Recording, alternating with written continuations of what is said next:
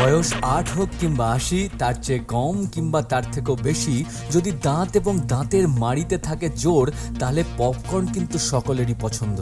সে বাড়ির সন্ধ্যাবেলার জমজমাট আড্ডা হোক, রাস্তায় বন্ধুদের সাথে হোক দেখা, মেলা কিংবা সিনেমা হল পপকর্ন কিন্তু ভীষণ ভীষণ পছন্দের। এই পপকর্নের কিন্তু একটা ইতিহাস আছে।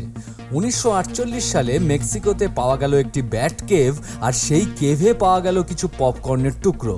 সায়েন্টিস্টরা যখন রিসার্চ করতে বসলেন, পাওয়া গেল এক অদ্ভুত তথ্য, সেই পপকর্ন কিনা পাঁচ হাজার বছরের পুরনো। তোমার শেয়ার ও সাবস্ক্রাইব করাটা ভীষণভাবে এক্সপেক্টেড গুগল পডকাস্টে গিয়ে প্ল্যানেট ডিবি সার্চ করে এক্ষুনি সাবস্ক্রাইব করে নাও ফর আপকামিং এপিসোডস আর তোমার দেওয়া কন্টেন্ট এই এপিসোডের অন্তর্ভুক্ত হতেই পারে, তাই ইউ আর অলওয়েজ ওয়েলকাম